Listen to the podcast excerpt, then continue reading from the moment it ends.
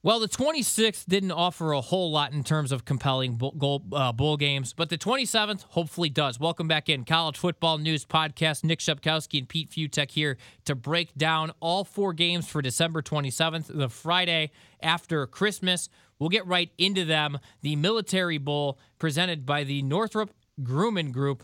Uh, this takes place Annapolis, Maryland, North Carolina. They send out the tweet the start of December of – oh, we're going to the nation's capital. Well, newsflash, North Carolina. I guess there's jokes to be made about uh, the education there at your university.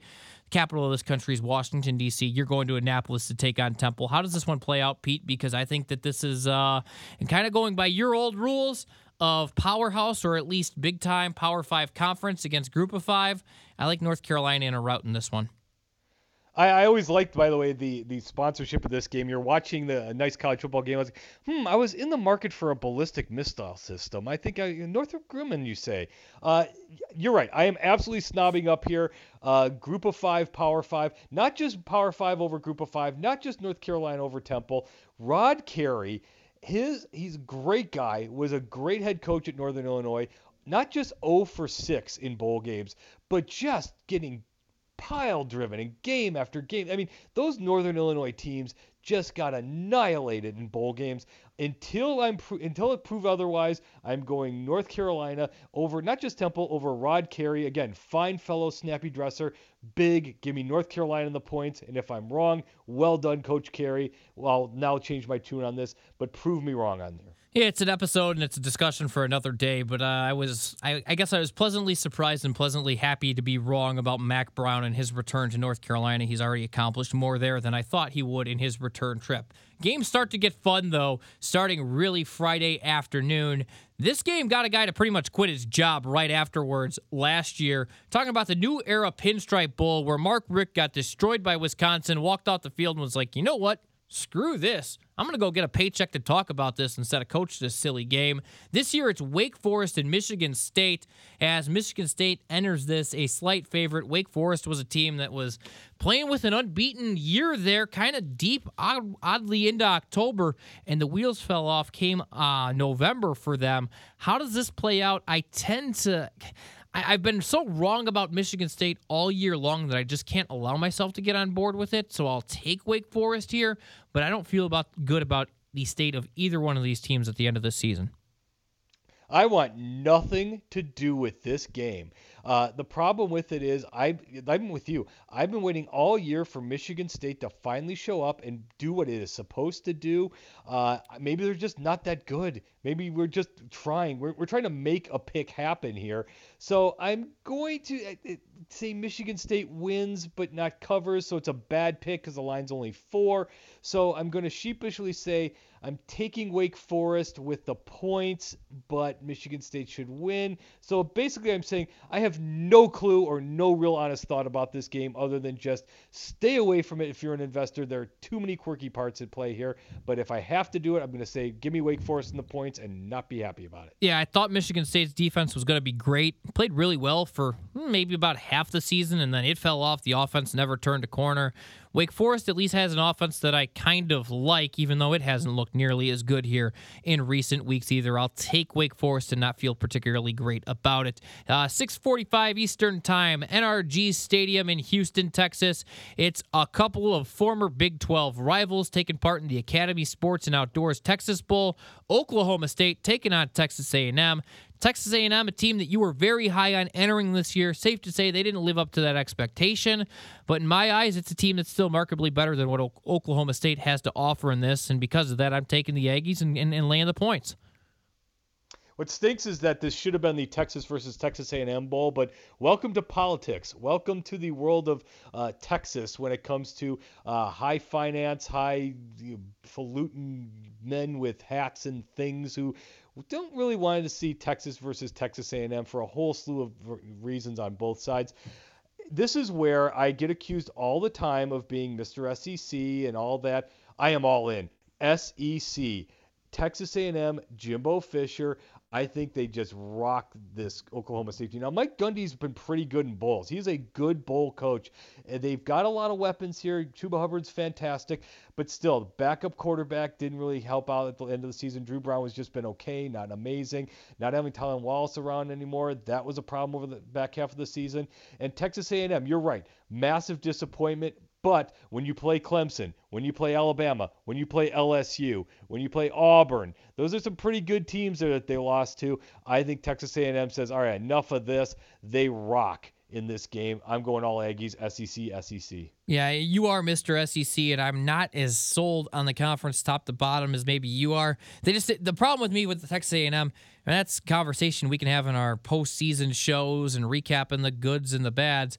But looking at that, I, they just they weren't competitive enough in any of those games as um, as I would have liked to have seen. They didn't have an. They didn't look like they have an. They didn't look like they have an answer. The problem in those games is they didn't seem like they had something there that they were about to uh, throw at an Alabama or a Clemson. It just sort of seemed like they got out there, didn't work. They Kellen Mond was not hitting passes, and let's just go move on. Okay, so the other game here on Friday, December 27th, playing out in San Diego, the San Diego Credit uh, County Credit Union Holiday Bowl. Some old good memories growing up watching this game. Used to just be high scoring affair, crazy endings. It seemed like just about every year. This year, a rematch of what was it, the Orange Bowl in the 2002 season. USC taking on Iowa in this yeah. one. It's just not that uh, either one of those teams are as good as those 2002. All right, I know we, uh, I know we Iowa did this USC before and we were. failed miserably. We did this before and failed miserably. I'm going to throw this at you again. Can you name the quarter? I actually know this one. Yeah, so Can you name I. the quarterbacks in that game? Oh man, you can give me the quarterback Carson Palmer, who won the Heisman Trophy that year for USC. You can give me Brad Banks, the quarterback at Iowa. He's turning nice. around, well handing played. the ball off to a Fred Russell. Dallas Clark's running up and down the field for that Iowa team. That was a damn fun Iowa team until they returned Before the opening the days of and, social uh, media.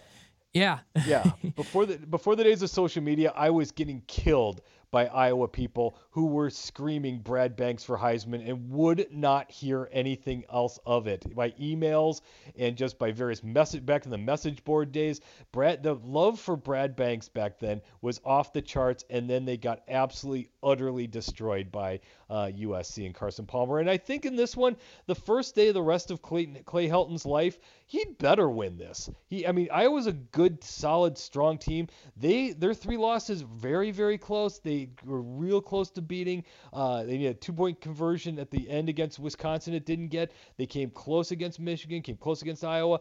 I'm sorry, against uh, Penn State. Uh, this is where I think USC rises up and says, you know what, we're pretty good. And here's my early prediction USC is going to be a preseason top 10 team next year, and it starts with this game. Oh boy, I that seems like a reach. I don't think Clay Helton's They're nearly loaded. as bad a coach. They get everyone I, back. Yeah, except Pittman. Pittman's going pro, right? Um, but yeah, yes. but they get everyone else in the receiving corps, a quarterback. They get something crazy like 15 of their top 16 tacklers back. This is going to be an absolutely loaded team, except with Clay Helton at the helm and not Urban Meyer. Yeah, that's kind of the issue there, and that makes me trouble buying into USC being a top 10 team because of that, but I do like them in this game. I don't think they were nearly as bad as they were kind of pegged to be. They started off slow. There's that bad loss at BYU that uh, that's on the plate there, and also getting killed by Oregon did no one any favors. I don't think it's that bad of a team, though. They're physical up front. They're more physical up front than Iowa, and I like them in kind of a grinded out type of style in this one. I like them to sneak by Iowa in it and uh, win like a, I don't know, 24 to 20 ish type of game and walk out victorious, and maybe they're top 10 to start of next year, and then they can be one of the biggest disappointments at the end of next year, Pete at the very least, America could watch this because used to be not all that long ago. The you're right, the Holiday Bowl was some of the best bowl games of the season, and they would be played so late. They would end at like 2:30 in the morning East Coast time. So at least now you get to watch it, and this should be at least entertaining. It's not going to be high-scoring craziness, but uh, it should be a real tight, good game. And again, I think USC pulls this off. Finally, the Cheez It Bowl caps your Friday night going on in Phoenix, Arizona. Washington State Air Force in this one. And I only can pray to God on this and hope that it's half as entertaining as the magical game that was last year's Cheez It Bowl with Cal and TCU tripping over each other's feet the entire way down the field in what was to me one of the most beautiful displays of football ever seen the 2018 Cheez It Bowl. Don't uh don't dog my Cheez It Bowl. Look, all these other bowl games, they kind of blend into one. You forget them, nothing ever happen, whatever. The Cheez It Bowl is just pure performance art. I mean, to, to have nine interceptions and be that bad, and I believe it was 26 yards of passing by TCU, and then at, at, the end of all that, they gave us free football. They gave us more bad football. It was beautiful. We can only hope for that again. But actually, as bad as last year's game was, I think this year it owes us, and it's going to come through. I actually believe this is going to be one. This, this is among my top five bowls to watch this year, mainly because you have the contrast in style. You have the Washington State high octane passing game that nobody can stop. You have the Air Force running game that no one can stop. And I think between the two of them, it's going to be a fun offensive show. Uh, I'm going to take Washington State in this just because I'm a Power Five snob, and I'm going to go uh, passing game over running game. But this is going to be a high scoring shootout. I'm looking for something entertaining because darn it, the Cheez It Bowl owes, owes America this. That's Pete Fiutak. I'm Nick Shepkowski. Thanks as always for listening to the College Football News Podcast. If you've not yet done it, hit subscribe and be listening as we preview, give you a, a pick for each and every bowl game this bowl season. Next one to come is one of the fun ones because we get a good morning slate of games before the college football playoff on December 20th. Make sure you listen to that episode and all of them on the College Football News Podcast as we preview each and every bowl game all December long.